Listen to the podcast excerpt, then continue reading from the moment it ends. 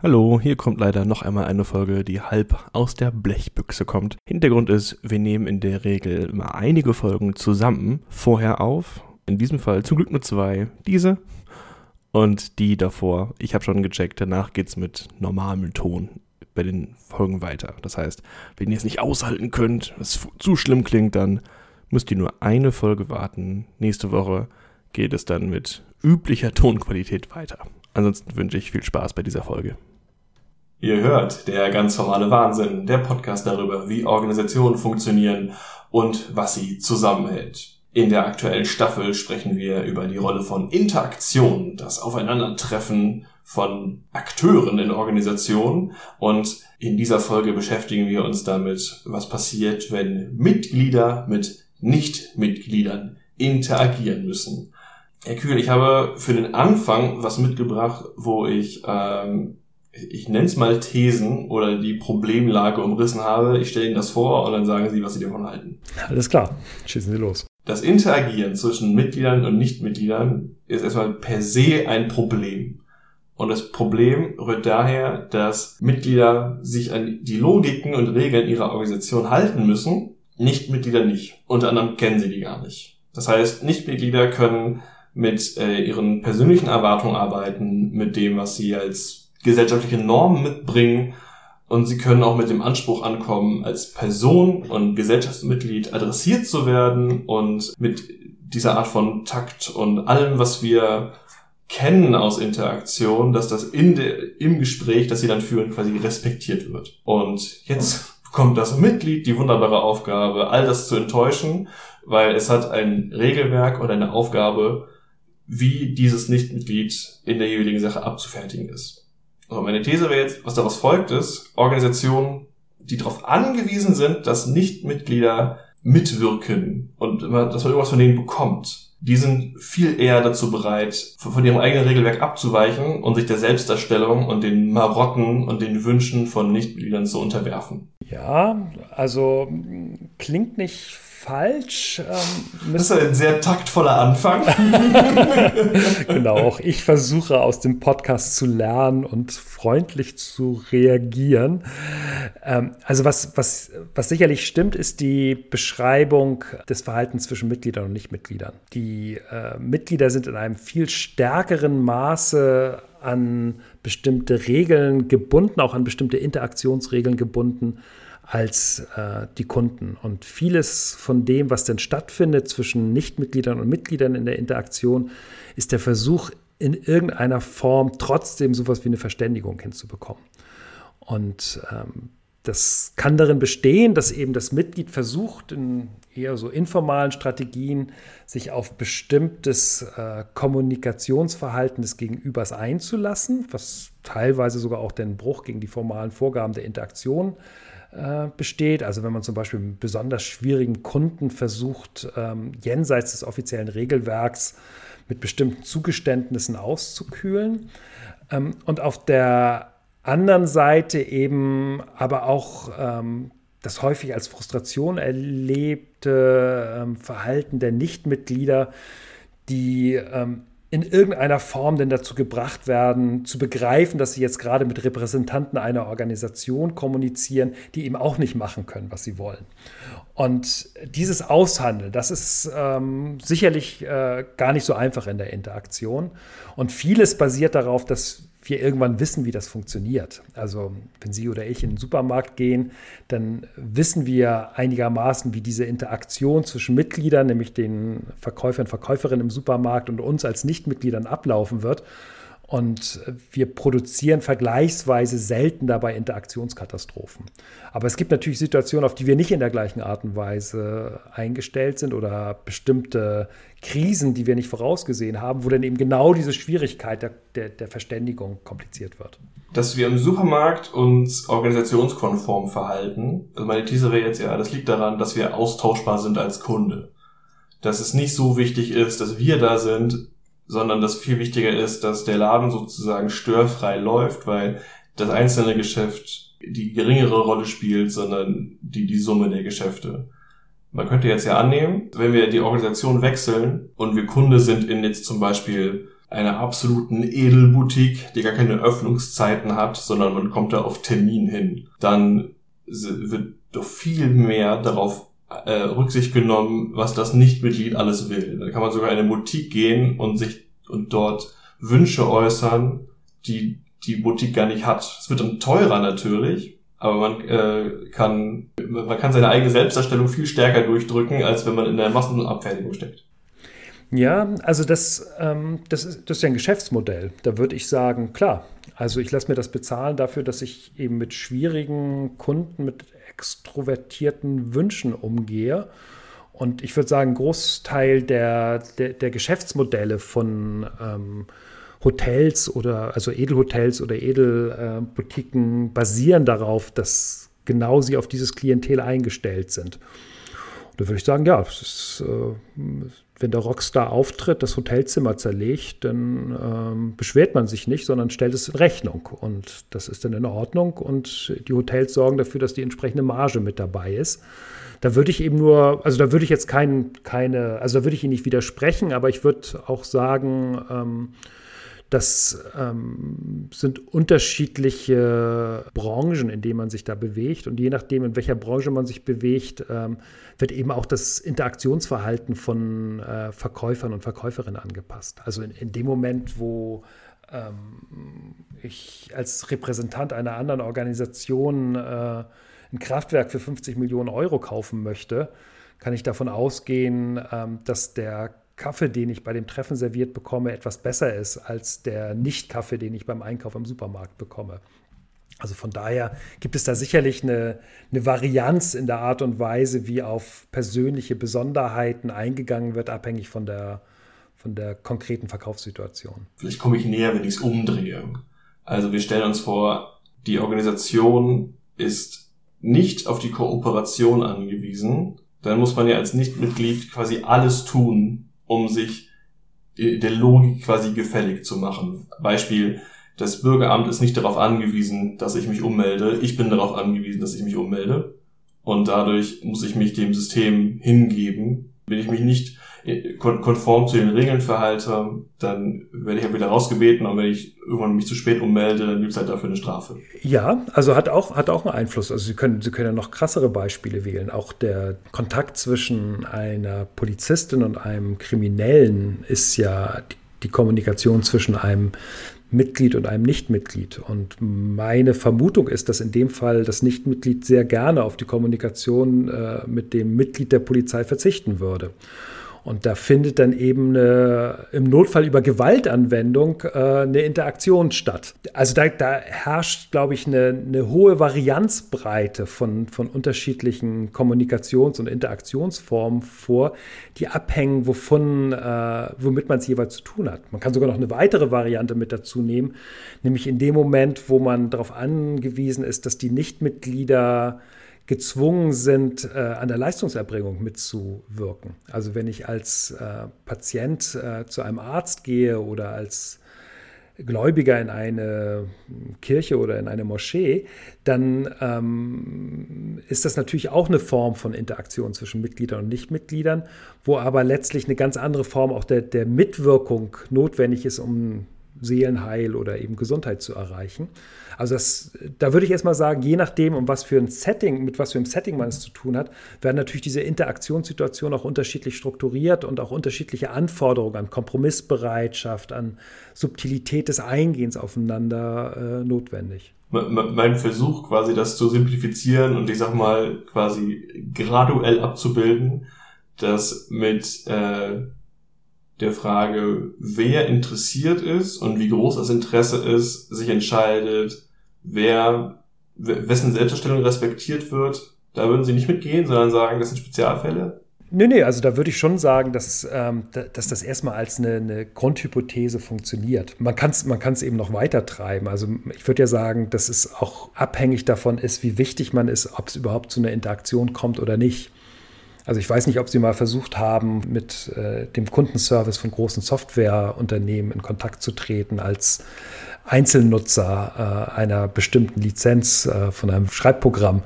Dann kann man erkennen, mit was für einer Mühe die Organisationen überhaupt damit beschäftigt sind, nicht erreichbar zu sein. Es gibt keine Kontaktmöglichkeiten, es gibt keine Telefonnummer, es gibt keine E-Mail-Adressen.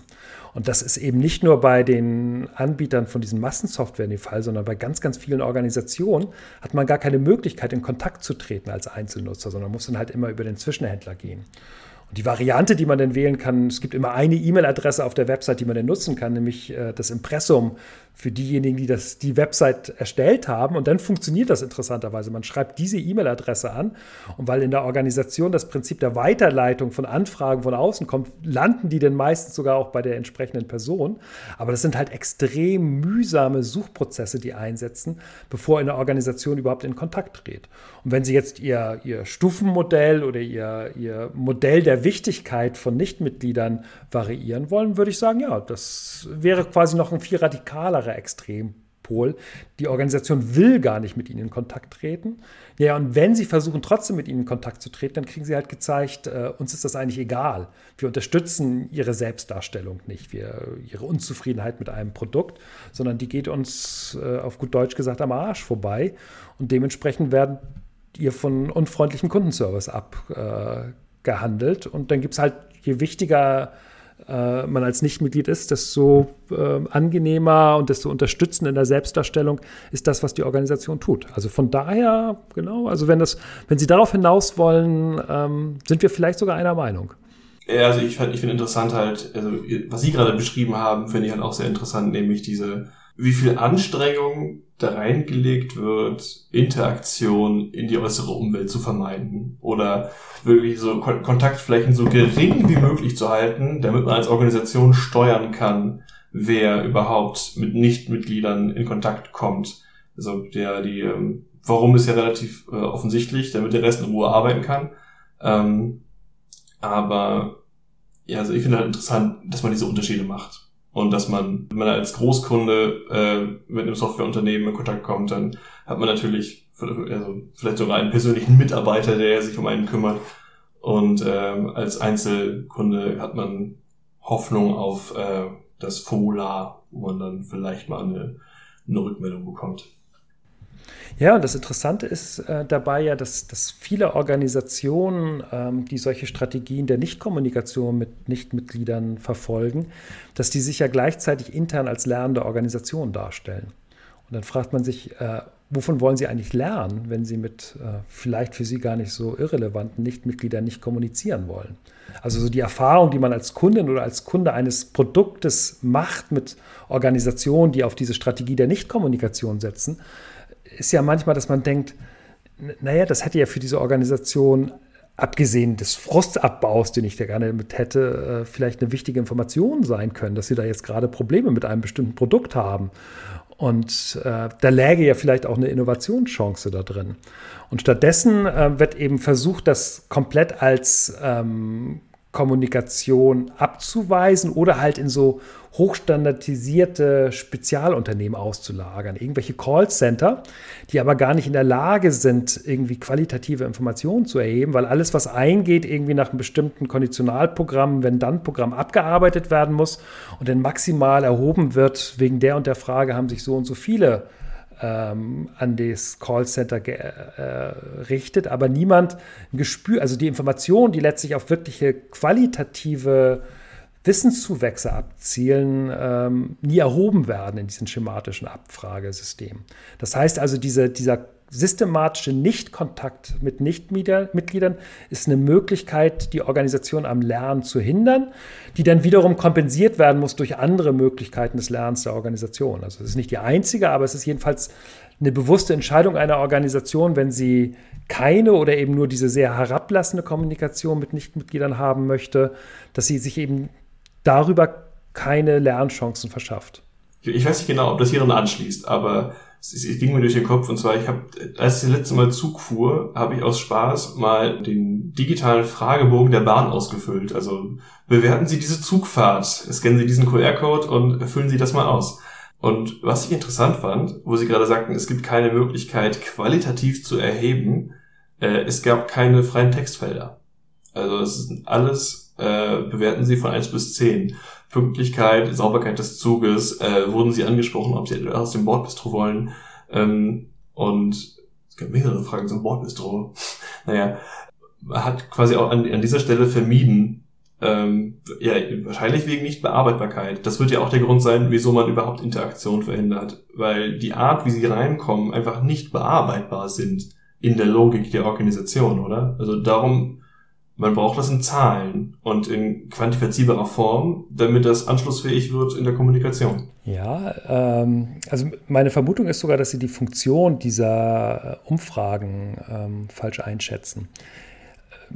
Also ich wage mich jetzt weit aus dem Fenster, aber meine Vermutung ist, dass die Deutsche Bahn dabei eigentlich Datenmüll produziert. Und zwar nicht Datenmüll deswegen, weil man die nicht verarbeiten könnte oder kann oder tut, sondern weil die Funktion ganz woanders drin besteht, nämlich Unzufriedenheiten aufzufangen. Also es wird ja dem Kunden, dem Bahnfahrer in dem Moment signalisiert, wenn du mit irgendetwas unzufrieden bist, wir hören dich. Dann lädt man sich halt... Haben Sie mal so eine Umfrage gemacht? Aber naja, also meine Vermutung besteht darin, dass letztlich darüber Frustrationsabbau stattfinden kann. Statt sich eben über LinkedIn zu beschweren, denkt man so, jetzt zeige ich denen das so richtig. Lädt sich das runter und meckert über die unpünktlichen Züge und hat damit aber letztlich ja seine Frustration erstmal auch einen Ausdruck verleiht und denkt, okay, jetzt bin ich gehört worden. Und ob das nachher am Ende denn wirklich dazu führt, dass da irgendwelche Manager sitzen und denken, ach, auf der Strecke zwischen Bielefeld und Köln schon wieder eine Verspätung und der Herr Herrenwille hat sich jetzt auch darüber beschwert und daraus dann bestimmte Konsequenzen der Organisation gezogen werden, halte ich für sehr, sehr unwahrscheinlich. Und meine Vermutung ist, das kann man natürlich bei den Entscheidungsprozessen innerhalb der Bahn für so ein System, was ja auch relativ aufwendig ist, das hat vermutlich etliche Millionen gekostet, diese Buttons überall hinzukleben und dann eben die entsprechenden Systeme dafür aufzubauen. Deswegen ist das vermutlich nicht offen als Strategie kommuniziert worden, aber meine Vermutung ist, es geht vorrangig darum, Kunden ein Auskotzventil zu geben. Und das ist keine schlechte Idee. Also ich finde das vergleichsweise clever gemacht, dass man eine Möglichkeit gibt, seine Unzufriedenheit zum Ausdruck zu geben. Das entlastet ja zum Beispiel die Zugbegleiter, die sonst sich die Beschwerde über Zugverspätung anhören müssen, wofür die vergleichsweise wenig können. Also das sind ja nicht diejenigen, die sich vom Zug werfen oder die Wartungsarbeiten über Nacht nicht entsprechend durchgeführt haben. Und die werden dadurch entlastet, dass man halt ein technisches Verfahren dafür findet, um diese Frustration loszuwerden. Ich halte das, also das ist eine versteckte Funktion dieser Befragung, aber für eine vermutlich nicht unkluge. Mein Gegenargument wäre, wenn diese Befragung erfüllen sollen, was Sie beschrieben haben, dann gäbe es offene Textfelder. Damit man kotzen kann, muss es individualisierbar sein, was man angibt. Dadurch, dass es alles quasi geben Sie Ihre Zufriedenheit in 1 bis 10 an ist und keine Möglichkeit ist, vielleicht gab es nochmal ein Kommentarfeld, das kann sein, ich kann es gerade nicht ganz ausschließen. Aber meine Vermutung wäre, damit man sich wirklich fühlt, als ich konnte jetzt meine Meinung sagen, muss ein Meinungsfeld da sein. Machen Sie mal Verbesserungsvorschlag. Also ich kann mir vorstellen, dass Sie da sogar eine kleine Innovationsprämie von der Bahn gewinnen würden. Und das müsste man sich dann aber auch genauer angucken, ob das wichtig ist. Also ist ja völlig wurscht. Also man kann natürlich ein offenes Textfeld reintun und das erstmal nur als Angebot setzen. Aber die Funktion dieser Umfragen sehe ich ähnlich wie bei dem Meckern an Klotüren. Sie meinen jetzt Sprüche auf Klotüren? Ja, genau. Also das, je nachdem, mit welchen Organisationen man zu tun hat, ist das natürlich unterschiedlich stark verbreitet. Aber in Schulen und bestimmten Hochschulen findet man das ja noch, dass man seine Frustration über bestimmte Sachen dann auch versucht, an den Türen zu markieren, weil man eben ziemlich sicher dabei sein kann, dass man alleine ist und nicht auch dabei beobachtet wird. Und ich würde sagen, das ist letztlich die Alternative oder das funktionale Äquivalent zum Ausdruck bringen seines Ärgers, entweder bei Zugbegleitern oder eben das Einschnitzen an irgendwelchen Toilettentüren bei der Deutschen Bahn, wo man die Unzufriedenheit über Unpünktlichkeit markiert. Und das ist ja die elegantere Variante, das über diese QR-Codes laufen zu lassen, weil man den Reinigungsaufwand nicht hat. Man muss lediglich den Datenmüll nachher am Ende irgendwann löschen. Also von daher wir Soziologen haben ja irgendwie ein Faible für diese versteckten Funktionen, die man nicht sofort erkennt. Und da würde ich sagen, das ist elegant von der Bahn gewesen. Und dadurch, dass sie das nicht sofort entdeckt haben, zeigt es ja auch, dass diese versteckte Funktion gut zu funktionieren scheint. Also ich war nicht wütend auf irgendwas, aber es war einfach mal Interesse dafür, wie das aussieht. Andere Formen von Interaktion zwischen Mitgliedern und Nichtmitgliedern. Ich habe versucht, ein paar interessante Beispiele zusammenzusuchen. Interessant finde ich noch Situationen, wo es dazu kommt, dass man quasi als Nichtmitglied zwischendurch behandelt würde, als wäre man gar nicht da. Zum Beispiel, ich habe damit nicht viel Erfahrung, aber Visite im Krankenhaus zum Beispiel gehört dazu. Also, dass man sich beim Patienten zusammenfindet und berät, wie ist jetzt quasi der Gesundheitsverlauf oder der Gesundungsverlauf, wo mehrere Personen quasi über den Patienten Aussagen treffen. Oder die andere Situation ist, ich lande immer wieder in Verwaltung, aber man geht als Bürger in eine Verwaltung und hat ein Problem und wird dann mit seinem Problem zum Gespräch der anderen Anwesenden. Ich habe das mitgenommen, weil das ist jetzt nur eine eigene anekdotische Erfahrung, aber man fühlt sich halt seltsam dabei. Und ich frage mich, wo kommt dieses seltsame Gefühl her, dass wenn Mitglieder über einen sprechen, der als Nichtmitglied auch anwesend ist und man wird behandelt, als wäre man nicht da. Was macht das so seltsam? Ja, weil es sich nicht gehört. Also das wäre meine Erklärung dafür. Das ist ja so, dass man, um die Terminologie von Irving Goffman zu gebrauchen, als Unperson behandelt wird. Also als nicht anwesend in einer Interaktion. Und das ist in bestimmten Bereichen legitim. Also eine Taxifahrerin weiß, dass es ihr passieren kann, dass sie bei einer Interaktion von zwei Fahrgästen nicht automatisch ein Anrecht darauf hat, mit einbezogen zu werden. Oder auch eine Bedienung in einem Restaurant kann nicht davon ausgehen, dass sie jenseits der Bestellung irgendwie als gleichwertiger Interaktionspartner wahrgenommen wird. Aber es gibt eben Situationen, in denen die Organisation eigentlich darauf ausgerichtet ist, dem Nichtmitglied gegenüber eine Leistung zu erbringen. Also entweder als Verwaltung oder als Krankenhaus. Und dementsprechend berechtigterweise ein leichtes Unwohlsein bei den Nichtmitgliedern entsteht, wenn man als Unperson behandelt wird. Deswegen würde ich das als eine adäquate Beschreibung betrachten. Und im Bereich der Verwaltung mit ihrer Vorliebe für Wichtigkeit und Nichtwichtigkeit von Nichtmitgliedern würde ich sagen, okay, hängt vermutlich mit der Nichtersetzbarkeit des Leistungserbringers öffentlicher Verwaltung zusammen. Sie sind darauf angewiesen, dass das gemacht wird. Und bei Krankenhäusern würde ich sagen, ist das ja eine Prioritätensetzung. Also geht es eher um den Kontakt oder das Gespräch zwischen den Kollegen und Kolleginnen angesichts der Niere, die da jetzt gerade im Bett liegt? Oder geht es darum, mit dem Patienten gemeinsam eine Behandlungsstrategie zu entwickeln? Und da ist halt in der Visitensituation, wo es ja auch stark um Eindrucksmanagement geht und wo auch der Chefarzt alle Mitlaufenden natürlich ein bisschen beeindrucken möchte, geht's letztlich ja nicht primär um die Kommunikation mit dem Patienten.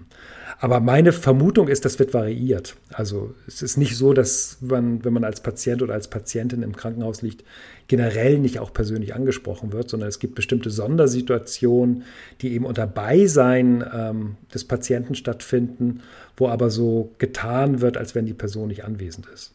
Also die radikalere Variante ist, ich weiß nicht, ob Sie das mal erlebt haben, im Operationssaal, wenn die Ärzte davon ausgehen, dass der Patient so stark betäubt worden ist, dass er nicht mehr mitbekommt, was da eigentlich diskutiert wird. Und dann gibt es ja diese Varianten, entweder wenn man gerade wegsackt oder wenn man zu wenig davon bekommen hat, dass man dann plötzlich Sachen mitbekommt, die man eigentlich nicht mitbekommen sollte. Und da ist es dann halt eine klare Interaktionskatastrophe, die eigentlich nicht passieren darf. Also von daher würde ich sagen, ja, dass dieses Unwohlsein angesichts der Missachtung in der Interaktion ist berechtigt und hängt damit zusammen, dass man, ohne dass es ausgeflaggt ist, eigentlich als eine Unperson behandelt wird. Weil dann in diesen Momenten, wir haben darüber in der vorigen Folge gesprochen, quasi die Aufrechterhaltung der Schauseite gefährdet wird. Also ich habe es gerade mit dem Operationssaal angesprochen. Und eigentlich ist das ja quasi ein Hauptkennzeichen für Interaktion zwischen Mitglieder und Nichtmitglieder. Das eine ist, man muss das Nichtmitglied dazu bewegen, sich in der Logik der Organisation zu bewegen. Und das nächste ist, als Mitglieder hat man die Aufgabe, gleichzeitig die Schauseite der Organisation mit darzustellen. Wenn man anfängt zu sagen, ja, jetzt müssen Sie dieses Formular ausfüllen, das ergibt auch keinen Sinn, aber wir brauchen das von Ihnen, dann erzeugt das vielleicht ein bisschen Entspannung in der Interaktion, aber man verletzt auf jeden Fall seine formalen Pflichten, die Regeln der Organisation als legitim und richtig darzustellen. Ja, und wir müssen ja auch aufpassen, dass wir nicht so ein karikaturelles Bild von öffentlicher Verwaltung hier zeichnen. Das Interessante ist ja, dass wenn man sich die Verwaltungsleitung anguckt, die sich ja bewusst sind, dass es sich nicht um ein Produkt am Markt handelt, sondern dass Bürger, Bürgerinnen darauf angewiesen sind, bestimmte Leistungen da in Anspruch zu nehmen. Und dementsprechend ja auch Überlegungen einsetzen, wie kriegen wir unsere eigenen Verwaltungen dazu, dass sie eben eine vernünftige Ensemble-Darstellung gegenüber den Nichtmitgliedern hinbekommen. Das ist dann häufig nur auf der Oberfläche, wo dann gesagt wird, ja, Bürger als Kunde und Serviceleistungen, die erbracht werden. Aber da merkt man schon, dass dieses Problem, was Sie beschrieben haben, natürlich auch in der Organisation selbst beobachtet wird und dementsprechend eben auch bestimmte Umstellungen an die Interaktionserwartungen, an den Grenzstellen stattfinden.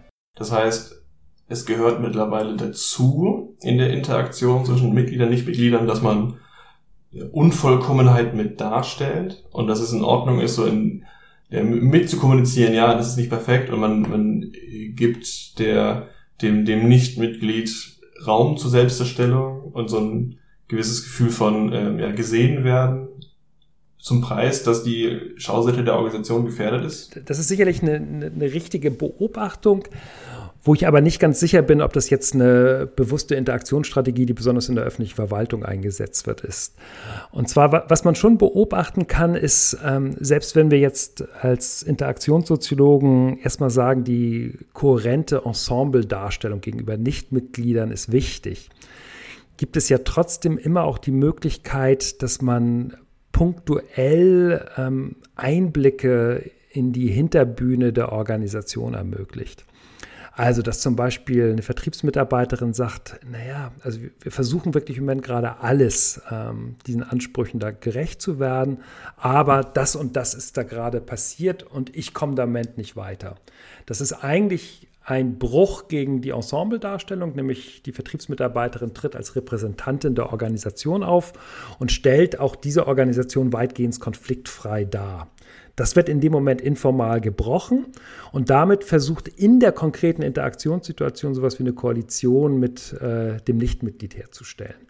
Und das ist häufig geschickt. Also das wird sehr häufig eingesetzt und muss aber natürlich immer auch auf der Basis von gewissen Personenvertrauen funktionieren. Weil wenn denn der Kunde sagt, ach, das ist ja eine interessante Information, dann melde ich mich ja gleich direkt mal beim Betrieb oder bei der Produktion oder am besten gleich beim Geschäftsführer, dann würde ja dieses Interaktionsverhältnis zwischen Mitglied und Nichtmitglied gestört werden, dadurch, dass diese interne Information vom Nichtmitglied entsprechend verwendet wird. Das heißt, man kann, wenn man sich das konkret in den Interaktionen anschaut, schon so eine tastende Vorgehensweise beobachten. Also wie weit kann ich dabei gehen und wie weit nicht? Das wäre gerade meine Frage gewesen. Sie sprachen davon zwischen Vertrauen zwischen Mitglied und Nichtmitglied. Das kann man ja eigentlich nur herstellen über wiederkehrende Interaktion, ne? Also dafür braucht man dann ja irgendwann persönliches Bekanntwerden, weil sonst kommt man doch nicht in eine Vertrauensperspektive, oder? Ja, aber das findet ja häufiger statt. Also die Polizisten, die ihr Klientel zum Beispiel bei den Drogendealern kennen, die haben ja, also jetzt, ich will nicht sagen, die haben Personenvertrauen, aber da können sich schon Deals ausbilden, wo gesagt wird, bestimmte Sachen übersehen wir und bestimmte Sachen wollen wir nicht übersehen. Oder wenn man häufiger beim gleichen Arzt ist, sind plötzlich andere Sachen möglich, was zum Beispiel die Verschreibung von Rezepten für Kassenpatienten angeht, als wenn dieses Personenvertrauen nicht existiert. Oder man kriegt bestimmte Einblicke in Abweichung von Behandlungsroutinen, die man sonst normalerweise hat. Oder ja, es reicht häufig schon aus, wenn Sie in kleinere Geschäfte regelmäßig gehen, merkt man ja, wie nicht unbedingt Personenvertrauen entsteht, aber erstmal Personenkenntnis, auf der dann plötzlich Sachen möglich sind, die sonst nicht ohne weiteres funktionieren. Zum Beispiel anschreiben lassen, wenn man Geld vergessen hat oder so. Also von daher würde ich jetzt würde ich schon als eine Besonderheit der modernen Gesellschaft ansehen, dass es sehr, sehr viele Kontakte von Mitgliedern und Nichtmitgliedern gibt, die nicht auf Personenkontakte basieren, aber es trotzdem eben überhaupt nicht ausschließen, dass sowas zustande kommt und dann plötzlich neue Handlungsmöglichkeiten entstehen. Was ja auch den Zauber für viele ausmacht, immer in die gleiche Kneipe zu gehen, weil man irgendwann sagen kann, wie immer. Man fühlt sich als Person besonders beachtet und wahrgenommen. Okay, Stefan Kühl, ganz herzlichen Dank. Ich bedanke mich auch. In der nächsten Folge beschäftigen wir uns dann damit, wie eigentlich diese voraussetzungsvolle Interaktion des Bewerbungsgesprächs stattfindet und welche Logiken da zum Zuge kommen und was eigentlich alles bei einem offiziellen und dann beim informalen Onboarding beachtet wird. Mein Name ist Andreas Herrenwille. Ich danke fürs Zuhören. Tschüss, bis dann.